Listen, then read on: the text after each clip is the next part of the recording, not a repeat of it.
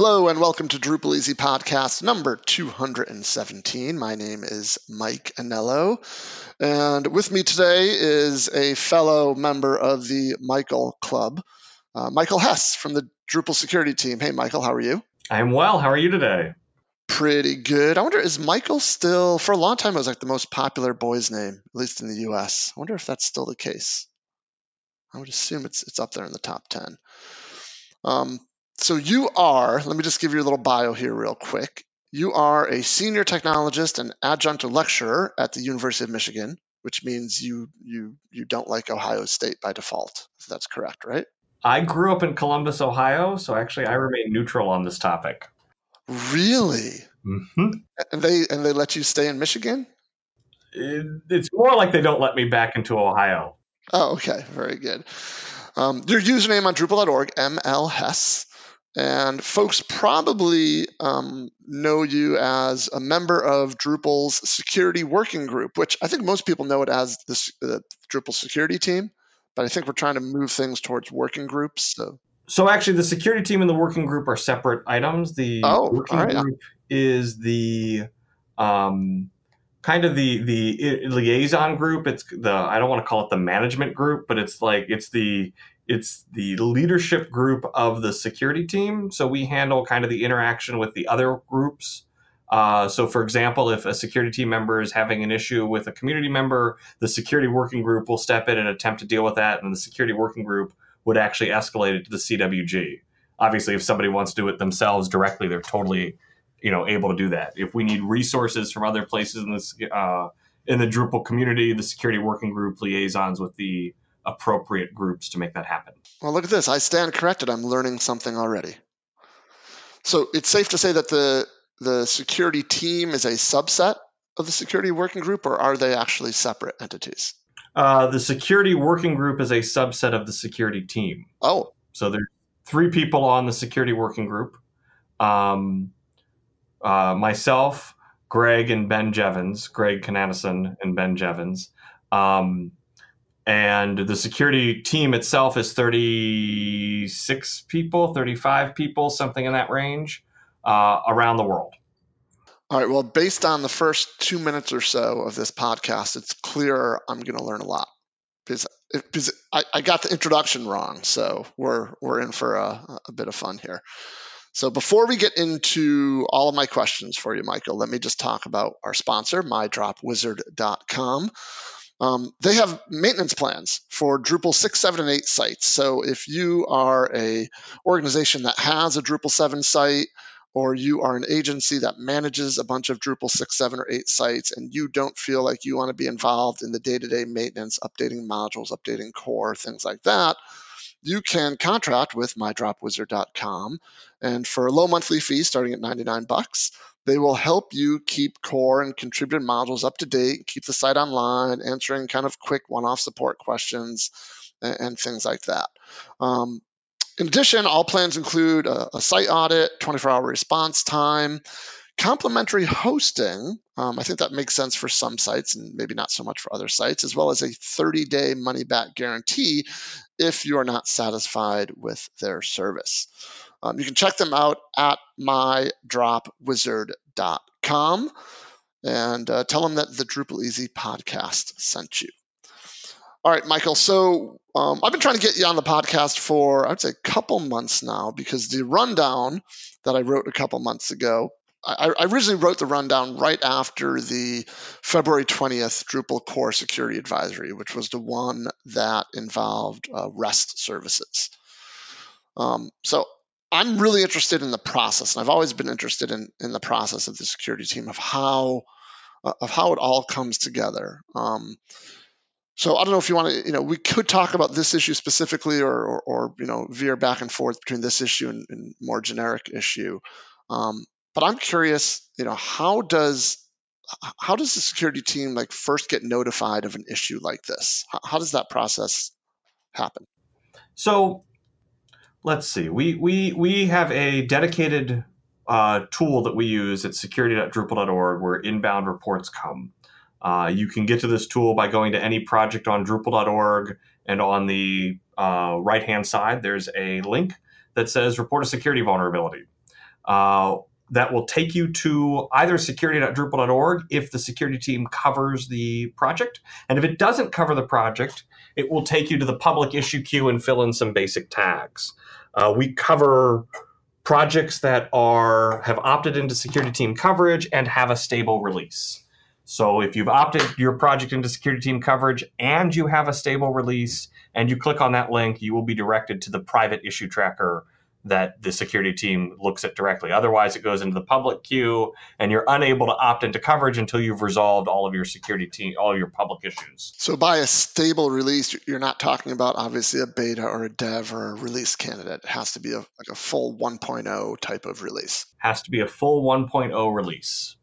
So, for this particular issue, um, was this something that was reported by a community member? I, I'm aware that there are you know, there are organizations that use Drupal um, or large organizations that have security people that actually scan Drupal's code for, for various vulnerabilities. So how did, if you can talk about it, like how does this type of vulnerability come, you know, how did this come to light? i am gonna I'm gonna go wide and then we'll get or then we'll get specific here. So in general, we get reports from three to four different constituencies. There are dedicated security researchers some of them are on the security team. Some of them are just people who do security research who, for fun or for profit, look to find security issues.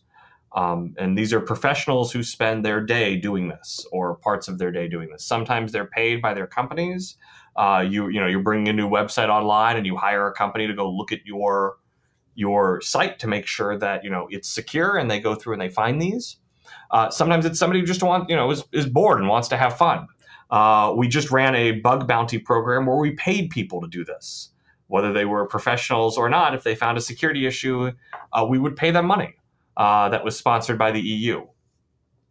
Uh, we also get reports from module maintainers themselves who are working in their module and they realize that they made a mistake and there is a security issue in the way they wrote their code before. And so they contact us to handle the process that we we go through when there's a security issue. And the smaller group is we get, you know, individual folks that are running a, a website and they're they have found an issue or, you know, their IT department has found an issue and that will get routed back through us. So th- those are typically the places where we get security issues from. Uh, the 2019 003 issue in Drupal core came from Sam. Sam is one of these security researchers. He also coincidentally happens to be part of the Drupal security team.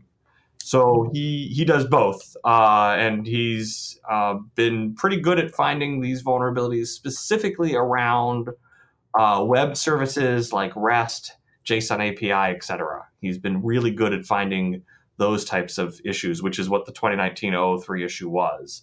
This is a uh, this the, this is an interesting area for Drupal. You know, back to Drupal four, what was it, four eight, maybe four seven? We got the Form API, which you know, love it or hate it, it's been a, a you know pretty reliable part of Drupal, and it's been the you know how we validate data. Almost every security issue out there comes from untrusted user data. Sometimes it comes from trusted user data, but you don't have a security issue unless someone can inject data into your site uh, you know, the most obvious one is SQL injection. Most of us have heard of SQL injection. This is remote code execution by somebody providing a bad payload and it was not being validated correctly. And so this was a issue there. What was interesting about this issue is the amount of coordination it took. Um, normally, when we have a security issue, we fix the issue and we write an SA and we send that out to the world. But this one actually took a lot of coordination. I think there were want to say seven or eight contributed modules that were involved in this that also had to be fixed and released at the same time. So there was a lot of coordination behind this uh, to to get it out and to get everybody updated with all the SAs. So it sounds like, and correct me if I'm wrong. In general, um, it sounds like the majority of the vulnerabilities that come to the security team aren't coming to you because someone's been hacked or they found something because their site's been compromised, but rather like more of like a proactive thing where someone's looking for a vulnerability and they find it and they come to you. Is that an accurate way of describing it? That that is accurate. I think we get very few vulnerabilities from that we don't previously know about from hacked websites. So that seemed rather comforting to me. It should be, yes. It should be, yeah. uh, we, you know, obviously when we release a security advisory that is, you know, that we do one of these highly critical things for an advance, where we'll, we'll issue a PSA prior to putting the advisory out. Um, those typically get mass exploited and we'll hear about them afterwards. You know sometimes people will just tell us this is how my site got exploited. Sometimes people will not you know didn't see the advisory and are like hey my site's getting compromised. What's going on here? Uh, but for the most part we hear about things not from you know end users or people who maintain sites but from people who are either actively looking for them or the owners of the code behind them all right, so that's really interesting to me because I would have, you know, before we started talking, I would have assumed that the majority of these vulnerabilities reported were reported because someone's noticing something odd on their live site. Like like someone's been someone's been attacked in some way, but it sounds like it's exactly the opposite. Um, so when when an issue does come to the security team. And it's something that, like this this last one that you said, Sam reported uh, the rest issue. Do you guys have a process to determine if that vulnerability is, is you know in the wild or not, or is it just a matter of you know not seeing sites getting attacked through this vulnerability, and that's what leads you to make the determination that it's not in the wild? For for the most part, we we we start with the assumption that it's not in the wild. Um, the you know it depends on how it comes to us but you know when you know sam who's a security team member if he finds a vulnerability it the you know the likelihood that it's in the wild being massively exploited is small. Uh it's not to say that somebody who you know is smart couldn't find the vulnerability and be privately exploiting it you know on a single targeted site but that's a lot of effort and for the most part you know unless you're being as a hacker you're being paid to you know compromise xyzsite.com you're not going to do that. Where you know the last three times two times we've had massively exploited vulnerabilities people exploited them to install bitcoin miners. They didn't actually care what the site was. They weren't interested in it for the site. They wanted the computing power behind the site to get uh, cryptocurrency. What we typically do when a vulnerability comes in is the team will briefly look at the, the vulnerability itself and decide, you know, does this look like a legitimate vulnerability? We sometimes get support requests that come in through the private tracker. Sometimes we get issues that just, you know, spam. So there's there's a quick check that makes sure, yeah, this looks legitimate. It's in a supported stable release. Uh, you know, and so after that, if we if it's valid, uh, we will let the code owner uh, come and, and comment on the issue. And so, you know, if you're a contrib module maintainer, those are the people who have Git access to the module maintainer. For core, it's a different group based on what subsystem the the vulnerability exists in. And then the security team uh, and the maintainer of the code will go back and forth to, you know, work on addressing the issue. So just like in the public issue queues, eventually there will be a patch that's written. There hopefully are tests for said patch and we will in contrib there's less tests than in core. And we'll go back and forth with the maintainer to get to a place where the issue is fixed. Uh, at that point we draft the security advisory which is what eventually gets sent out on wednesday. And we set a date with that code owner to actually do the release. There's you know kind of two parts to this. They have to actually tag the release. They commit the patch and tag the release and push that. And then we have to publish the release and the security advisory and do the emails and the twitters. Um, and once that's done, we we agree when that's going to happen, and then we we go through the process of doing that and publishing it. And Drupal site owners get their uh, sites updated when they receive the security advisory. At least we hope they do. Let me ask you about. Uh, I'm going to just go. I'm to touch on like security issues in the wild just one last time. Um, let's say there is an issue that's in the wild that comes to the security team, and someone says, "Hey, look, this is an issue. This is what's happened to my site you know, and it, it's clearly somebody is, is attacking the site through a previously unknown vulnerability. I know for the past, and you, you probably have the this information off the top of your head. Was it three, four years at least where we've had this predictable release schedule. Um, you know, where we get core update or security update, core security updates once a month. Um, if there was a vulnerability in the wild, would there be an additional release? You know, so we didn't have to wait until that was it the third Wednesday? I always forget if it's the first or third Wednesday of the month. Third Wednesday of the month. Third Wednesday would you know? Say this came to light in the fourth week of the month. Would we have to wait three and a half weeks for a new uh, version of Drupal core or an updated version of Drupal core, or uh, would the security team um, move off that schedule because of a vulnerability in the wild? So we would we would as quickly and as safely as possible release a a, a patch release for core to, to to mitigate whatever this issue is. We'd probably start, you know, and obviously this is a hypothetical scenario, so you know, we we'd make the decisions based on what the information was. But as soon as it was being mass exploited, we'd probably issue a PSA with mitigation directions. So, you know, getting an actual fix to core takes time. We want to make sure it's well tested. Uh, we don't want to break sites further with a patch to core. So we probably release mitigation directions. So, you know, if it were the case of this, uh, the the uh, SA 2019-003, we would probably tell you there's a vulnerability out here. Here's the risks of it. And the temporary mitigation is to not allow get, put, patch, and post requests to your web server resources. And so you as a site owner have immediate action you can do. That may compromise your that may compromise the ability for your site to function fully, but at least your site is not going to get compromised by this. We would then work on fixing the the core issue, whatever that may be, and then we would release that uh, immediately uh, when it was ready to go. And you know, through the normal Drupal core release process, you get you know committers who sign off on it. The release managers then have to package the release. This, the normal process we would go through otherwise, but we would not wait you know a month to to fix that. And since this release schedule has been enacted, this has never happened, correct? Not that I'm aware of. We have.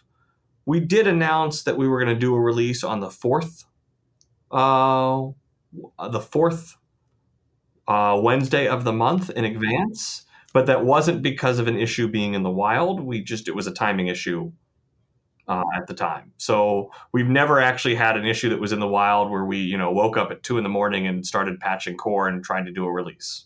So are other, and you may or may not know the answer to this question. I'm just thinking about this one off the top of my head.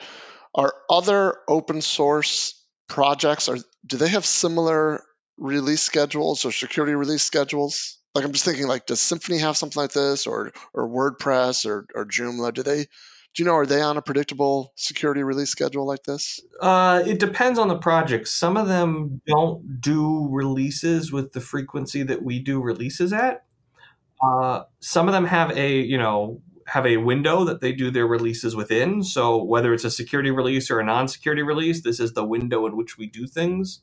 Most projects we'll do a you know a public service announcement in advance if there's going to be a highly critical security issue that's coming out. And drupal of course does that. There's actually uh, part of the php fig group is working on coming up with standards for php projects at least on how security issues get reported and how they get announced do you feel that we're ahead of the curve with our processes and we're we're we're doing things the absolute right way, or are there other projects out there that you look at and say, "Wow, it would be great if Drupal."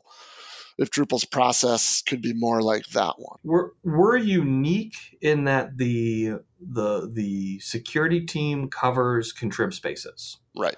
And So you know WordPress, uh, Joomla don't don't cover the contrib space or don't cover all of the contrib space. So, you know, you as a module developer have the ability to add work to the security team by opting your project in. Uh, there are huge pluses to that, and there's also some, you know, downside to that. You know, it's there's some scalability issues that come when there's too many modules, too many security issues. Uh, looking at the security advisory that we were talking about earlier, you know, we had to contribute with all of these modules because they all had to release at the same time, and there was a lot of uh, a lot of Slack messages sent as part of that.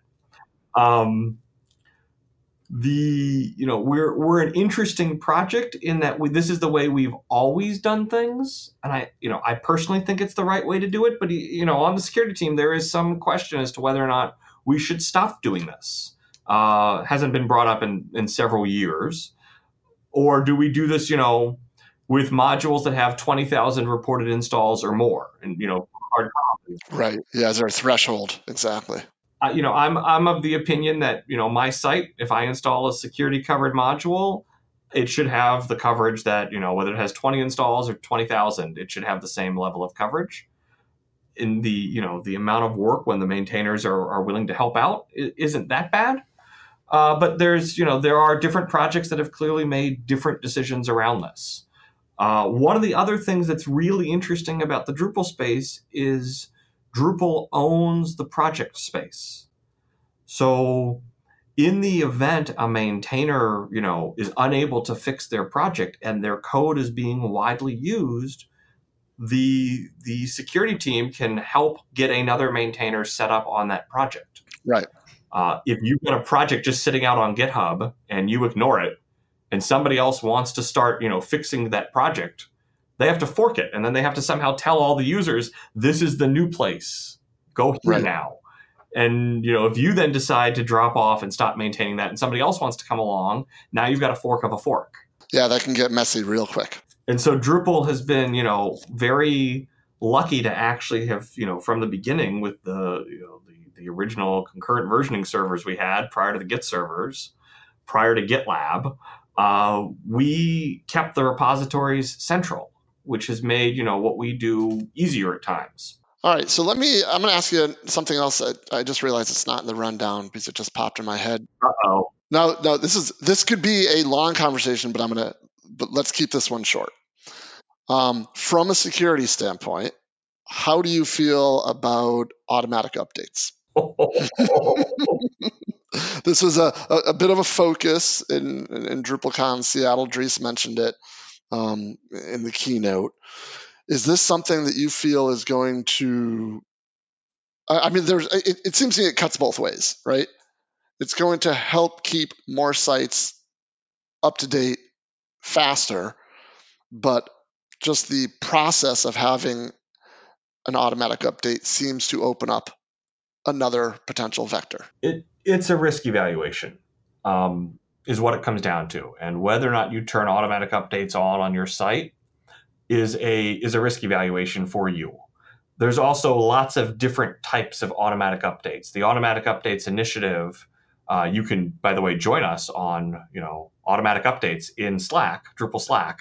Uh, is really focused around, at least initially, around sites that are on shared hosting environments or on single server hosting environments. They're not on enterprise hosted environments. And if they've got an IT team and they can run, you know, a Jenkins server or you know some other process to do the updates programmatically, that's probably a better way, at least right. initially. But you know, for the mass exploited vulnerabilities, they're going to probably prevent a lot of sites from getting compromised. Uh, what you know what happens when we release a mass uh, vulnerability is anywhere from eight hours to two weeks. That vulnerability will get exploited, and so if we can let you upgrade your site automatically because you've abandoned it or you you know the person who built it for you is no longer with your organization, then it actually is probably a better way to go for those sites. Uh, right. As we move into, you know, there's I, I don't want to get too much into the automatic update stuff. The the future future plans. There's a there's a DrupalCon presentation on this, uh, done by Peter, David, and Mike, uh, another Mike in the Michael Club. Uh, that you know the, the long term plans actually look really promising and will probably lead to different ways in which we run PHP applications and are likely, I don't want to say they're going to be more secure, but present less risk than the short term plans. Let's put it that way. Okay, very good. So let's get back on the rundown here for, for topics that you are prepared to talk about. um, let's talk about Drupal 7 uh, a bit. You know, Dries talked about it in the keynote at, at DrupalCon Seattle, um, the end of life uh, in uh, November 2021, so a little over two years from now and that's going to kind of go the same route that Drupal 6 went. As, you know, there's going to be these commercial providers that provide security updates for Drupal 7 into the future, just like there are, just like My Drop Wizard, we mentioned, you know, one of our sponsors who's providing security updates for, for Drupal 6 um, uh, still. Um, so that must, you know, right now we're in the weird place where you're, you know, the security team is basically serving Drupal 7 and Drupal 8 once Drupal 7 goes end of life, then you'll be serving Drupal 8 and Drupal 9. But it seems to me that your job is going to become a lot easier because of the fact that Drupal 9 is going to be a lot like Drupal 8, minus deprecated um, deprecated uh, methods and functions. Um, do you see it the same way? Uh, it, it seems like the things will become more streamlined for the security team. Things will become more streamlined. You know, you we're talking fundamentally about technical debt here. Um, and technical debt, you know, no one likes to maintain their technical debt. And this is effectively 10 year old software. And in some ways, it's way older than 10 years because oh, sure. Drupal 7 is, you know, was forked, you know, wasn't even forked. It was, you know, was some major changes made to Drupal 6. But when we say major changes, it's not quite the same major changes as Drupal 8 was to Drupal 7. Uh, in some ways, Drupal 8 is you know almost a rewritten product from Drupal 7. Drupal 6 and Drupal 7 were pretty close to each other. Right. So, you know, we're we're effectively dealing with 10 plus years of technical debt. Maintaining that code base is difficult. Uh, it's also not you know it's not fun for developers. Developers do not want to maintain 10, 15 year old code projects. And so the you know the Drupal 7 end of life is going to happen. Yes, there's a lot of sites still running on Drupal 7. Uh, they're not going to suddenly stop working overnight. Uh, but if you've got a mission critical site that's going to be running on Drupal 7 after November 2021, I would find one of these commercial partners to help you out. And there's at the moment there are two of them that are approved. If you are a vendor who would like to offer these services, uh, you can actually reach us at D7ES, D7 Extended Support at Drupal.org. And there's an application to go through for doing that. It's also mentioned in PSA 2019 0225. Uh, is has the direct link to the application, but it's longer than I'm going to read out in a uh, podcast format. Um, but Drupal 7, you know, is going to go away. Uh, what'll happen at that is on November 2021, uh, we will mark on all the Drupal.org projects. We're going to mark them all as no longer uh, supported branches. Maintainers can go back and unmark them if they want. Drupal core itself will also be marked as no longer being maintained uh, and no longer supported. The update status module will complain that Drupal 7 is unsupported at that point. And if you need to you know maintain it i would find a commercial vendor. Now interestingly enough the commercial vendors are required to release their patches as open source code. So you can still patch your own site if you want to uh, but if you've got a you know uh, a supported product that you are running that you still need to run drupal 7 on i would i would get someone to assist you with that. Uh, the commercial vendors do get access to security information from the security team. Uh, we still will act as a reporting venue for Drupal 7 issues, and we pass them off to the commercial vendors to triage and to work on. I, I did that for about a year with a Drupal 6 site for a client. Is I, I just manually kept an eye on um, the the Git repository for for patches for it, and I manually applied them. It's not it's not necessarily exciting work, but it's it's, it's all there for you to to take advantage of. I think I can say this. Some, at least some of the commercial vendors have employees that are also on the security team. Is that? Uh, you you absolutely can say that it's actually a requirement for the commercial vendors. If if you want to be a Drupal seven commercial vendor, uh, Drupal seven extended support vendor, you must have an employee on the security team. It's one of the requirements. And that I don't want to go down this road because I know this is this can turn into a bit of discussion, but that's not something that you can just say I want to be on the security team and poof you're on the security team. There's a vetting process. there's there's an app there's a formal application to join the security team. Uh, if you go to security.drupal.org slash join, you will see a very empty looking page with a link to a much longer URL of how to actually join the team. Uh, there's some minimum public work you've had to have done. You've got to have some private security issues that you've reported. Uh, there's some fun questions on there like what's your favorite security vulnerability and why. um, and then there's a provisional membership period. So even even if you're accepted through that application, you become a provisional security team member where you get to be you you know you get to exposure to our processes and our tool sets. And that takes a couple of time. It takes some time to go through, and then you're actually accepted as a full member at the end of that whole process.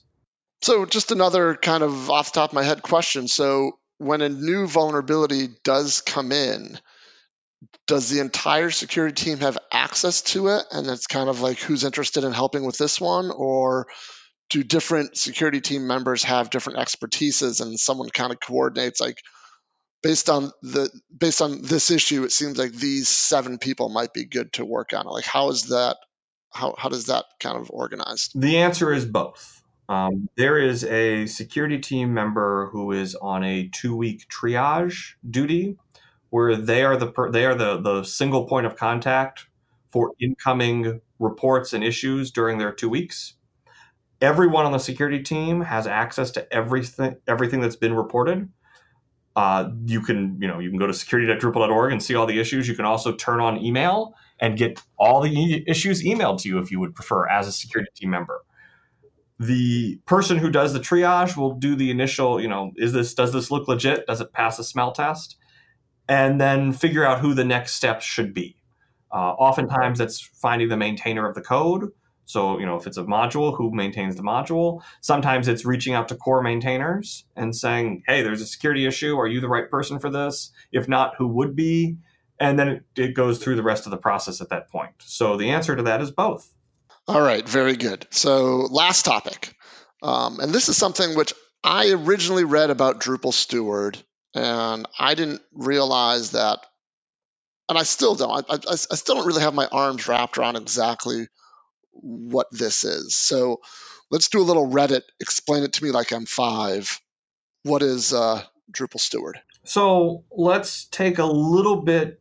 Uh, let let's step back for a little bit and look at what happens with the security release. Uh, as we mentioned earlier, we release security vulnerabilities at uh, between noon and 5 p.m. Eastern on Wednesdays. Uh, for core, that is the third Wednesday of the month. Uh, if you're not in the Eastern time zone, that may be problematic for you. Uh, you may have to be waking up in the middle of the night to patch your sites. If you've got a large, complex site, you may not be able to just apply a patch and do a git push. You know, there may be a review process. You may have different people who have to sign off on it.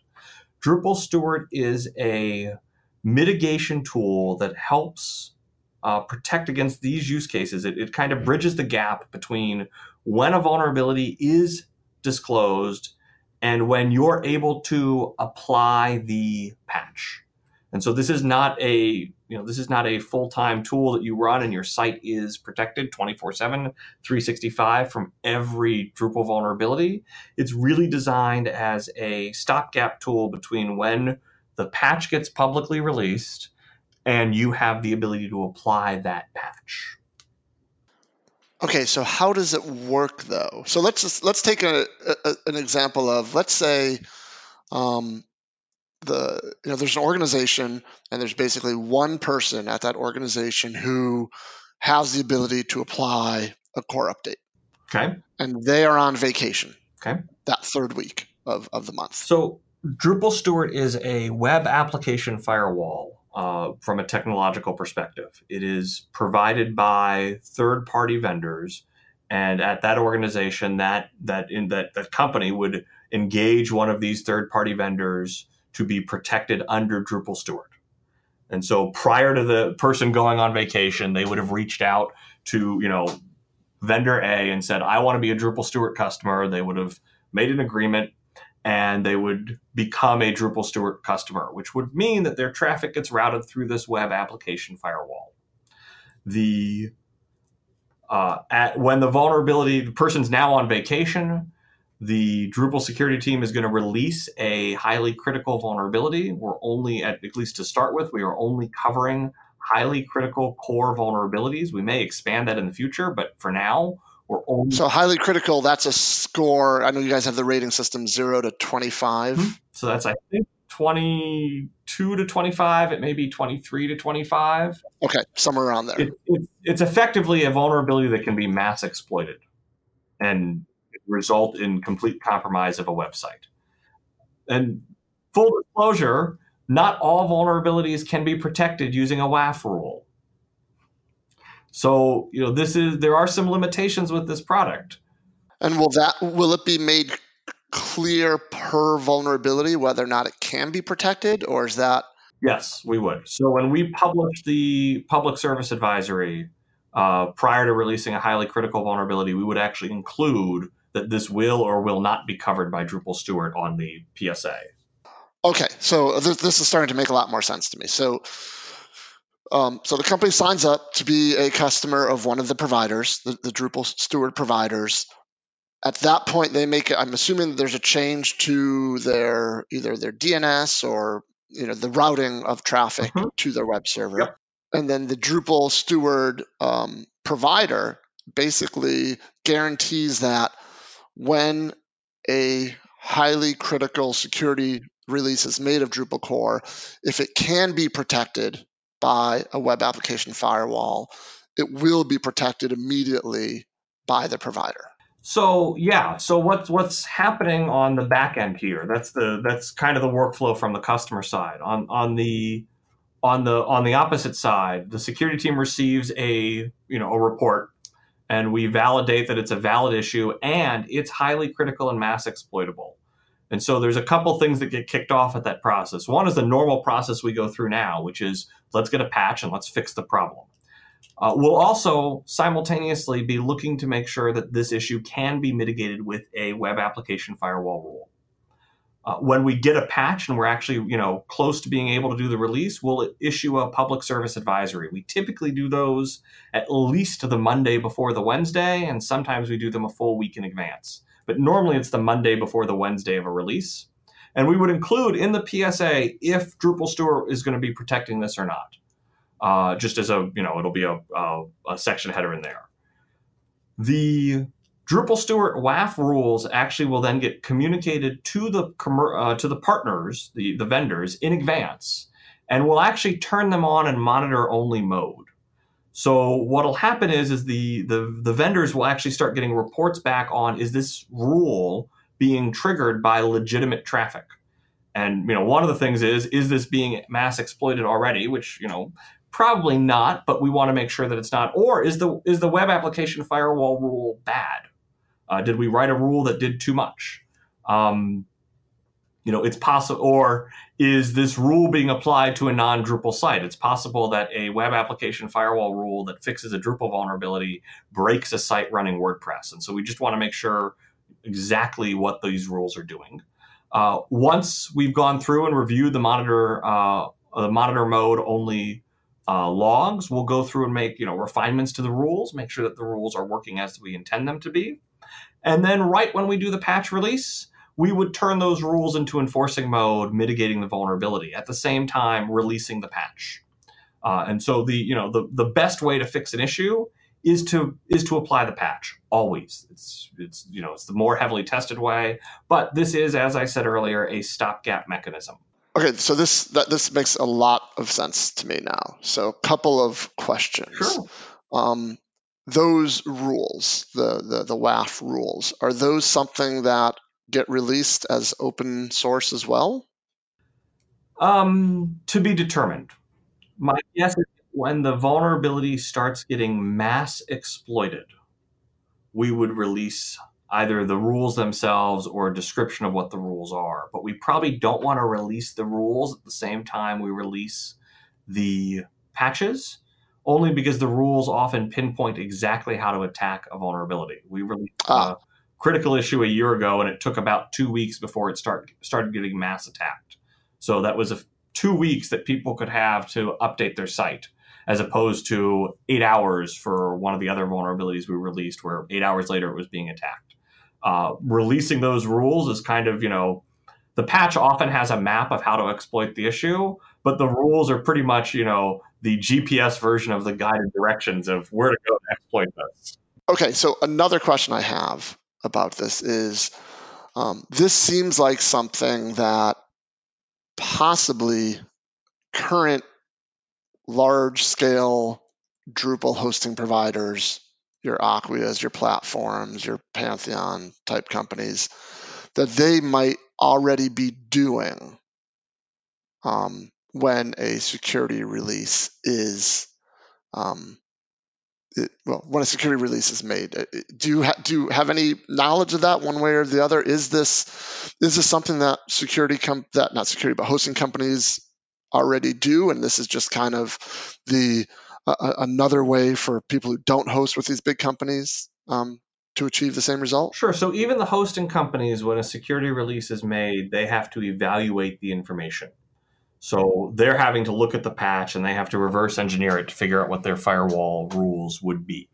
So yes, it's true that you know for some of the major issues, the larger hosting companies have put in mitigations, but they can't, you know, they can't. They don't have a place to test their rules. They don't actually have access to any of the uh, proof of concept exploits or anything of that nature to actually validate that their rules are truly fixing it. So this gives them, if they become a Drupal Steward partner, they get advanced access to that information in order to write these rules and test them in advance. Right, makes sense. All right, and uh, one more question is, in your opinion, and this is I'm, I'm kind of putting you on spot here, but let's say I don't know how many of these highly critical issues there have been um, over the past, you know, let's say the Drupal 8 lifetime. Um, but would you guess that something like Drupal Steward could protect against half of these highly critical vulnerabilities, more than half, less than half? Like, what's your feeling for how, you know, what percentage of you know these these highly highly critical vulnerabilities could be protected with this? So there aren't that many of them. Um, yeah, which is interesting.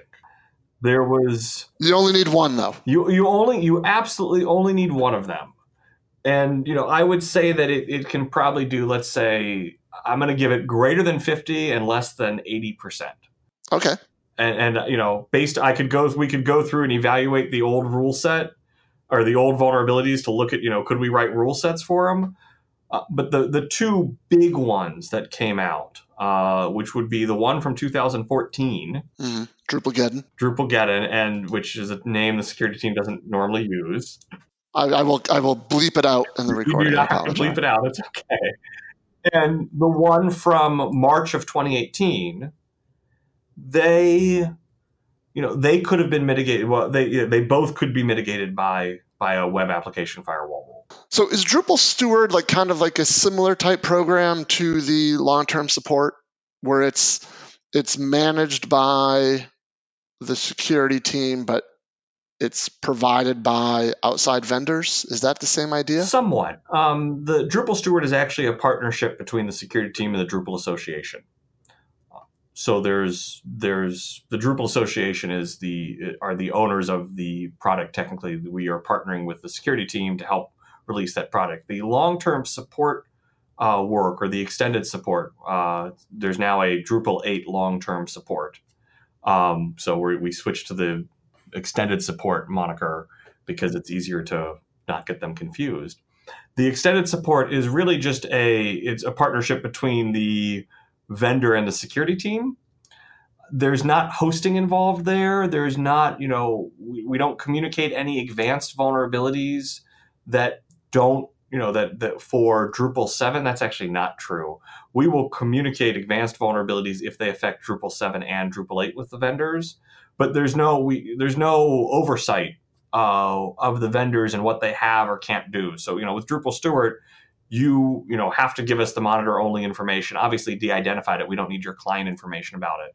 With Drupal, you know, seven, we might you know uh, say, hey, we got a report of this vulnerability in this module, and the vendors can choose to ignore it. Uh, none of our customers run that module, so we don't we don't care about patching it. So it's a little less. There's a little. It's a little. They're they're similar. Let's put it that way. That's a horrible answer to that. So Michael, it sounds like Drupal Steward is a product of the Drupal Association in conjunction with the security team um, for financial reasons. Is that? That's not. That, that's not entirely fair. Um, there are financial reasons behind Drupal Steward. Uh, this is a service we are offering And as a large site, this provides you a lot of benefit. You don't have to pay overtime employees, for example. Uh, we are using the proceeds of some of this to fund a community tier of Drupal Steward. So if you are a small nonprofit or you just have your personal website that you want to put behind Drupal Steward, there will be a tier of Drupal Steward that is going to effectively be offered completely at cost and maybe somewhat subsidized by some of the larger customers on the platform. So we've got, you know, we are offering a service. There is value here. There's a lot of work that goes in behind this, uh, both with preparing the rules, the additional communication, reviewing the rules, all of it.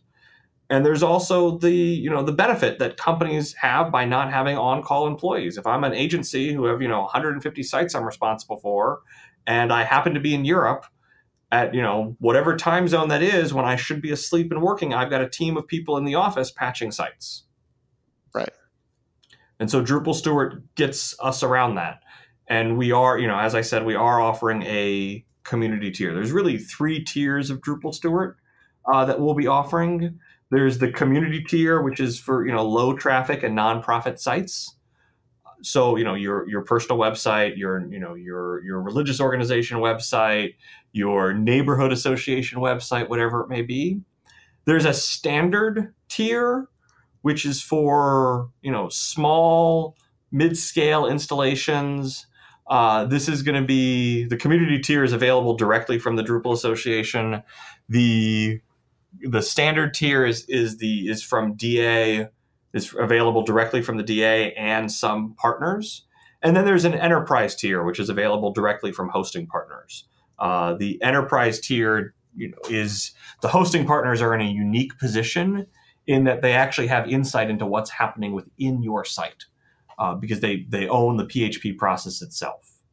And so there's there's kind of three different tiers for three different you know site uh, scenarios, site use cases, and you, you'd figure out where you fall within that tier set. Now, this is not something that's available yet. This is not quite available yet.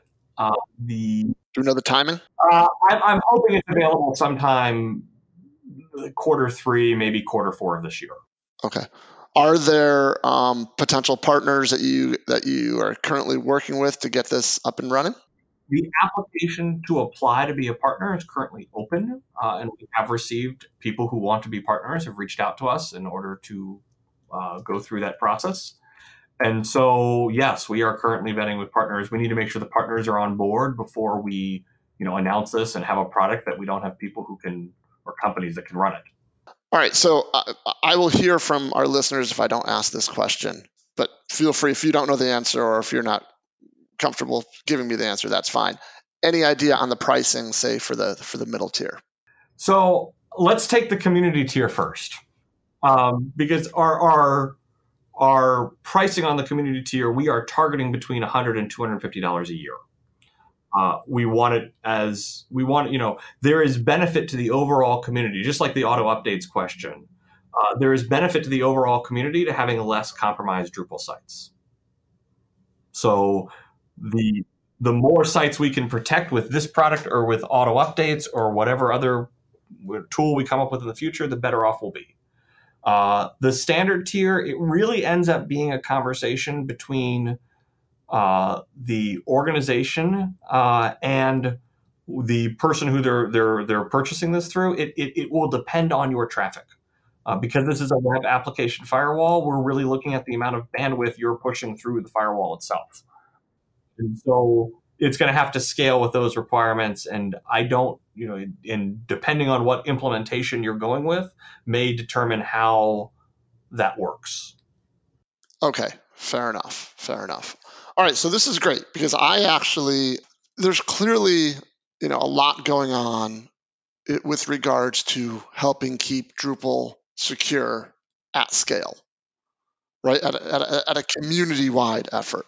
So, last question then, uh, Michael, is from your perspective, if you look at the overall programs that we have, everything from the security team and um, and the potential for automatic updates in the future, and the uh, end of uh, the extended service plans that we have for um, older versions of Drupal, as well as this now Drupal, Drupal Steward are we, you know, as a community, are we doing enough? I mean, uh, how do we stack up against other communities? Are we ahead of the curve? Are we behind the curve? Are there other things that we could be doing? Like, how do you feel in general about everything that that that we're doing?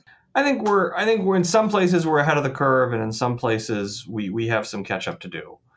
The you know if we take other partner other other CMS projects, they have automatic updates and have had automatic updates for a long time. Uh, what we're looking at, you know, when we when we start building our automatic updates infrastructure, is what could be done better there. Uh, there is a you know a, one of our competitors, no no names here, has a single server. Which, if you could find a way to compromise that server, you could update every single one of their uh, every single every single instance of this platform everywhere. Um, that's a little scary from an infrastructure perspective. Uh, there's no code signing involved in that. It just here's the you know here's the file. It's going to download it. It's going to extract it, and it's you've now updated your site with you know whatever vulnerable code is in there. So that's not to say what they're doing is bad. I don't want to you know this is I'm not critiquing them. They built this at a point when you know these technologies weren't readily in use. So as we build our auto updates now, we have the ability to kind of think through this and you know how do we want to build this? What what what can we learn from these other projects? Uh, drupal steward is really unique in the in the open source world. It's, it's a little it's different in that we have a a tool set around this. You know there are open source communities that will distribute these types of rules for free uh, to everyone. And sometimes in advance sometimes at the same time as release we decided to go a little bit of a different route there. Uh, there's no way to vet everyone. And so, what Drupal Steward lets us do is vet the people who we're trusting with the secrets. It also sets up a, a fairly strong partnership uh, with these providers because we can actually see what's happening in the real world. We get a lot more information than we have now.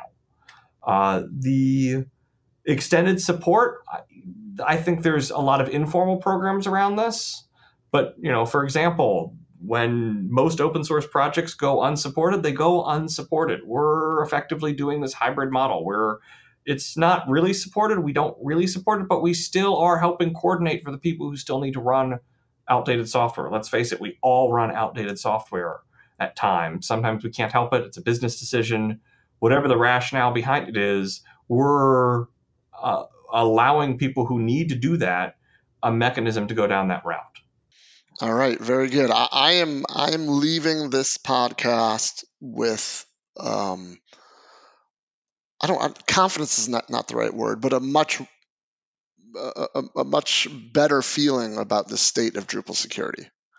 Not that I had a bad feeling before, but this is very, it's all very comforting. Everything you're telling me that you know, as far as like the processes and just the the the rough percentages of like you know how most of the reports seem to be proactive rather than reactive, and um, even the you know the proact the proactiveness of, of Drupal Steward is great. So thank you very much for your time. Of course. And answering all these questions. Let me let me go through some uh, some news items, and then we'll have a little bit of fun. So first up, I just want to mention Drupal Career Online, which is a 12 week, three half day a week, best practice focused, long term training program um, that I teach. Uh, it begins next uh, semester begins August 26th, and if you want to learn more about it, you can come to what we call the Taste of Drupal, and we have uh, one-hour Taste of Drupal webinars scheduled for June, July, and August of this year.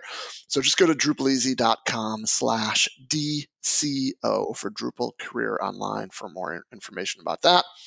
In addition, I do monthly workshops on professional local development with DDEV. Uh, two hours online, hands-on. The next one is on May 8th. So you can go to drupaleasy.com slash ddev for that.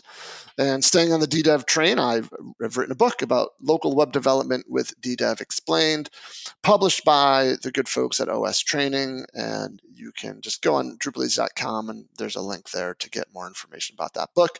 I encourage you to buy the electronic version because I do update it.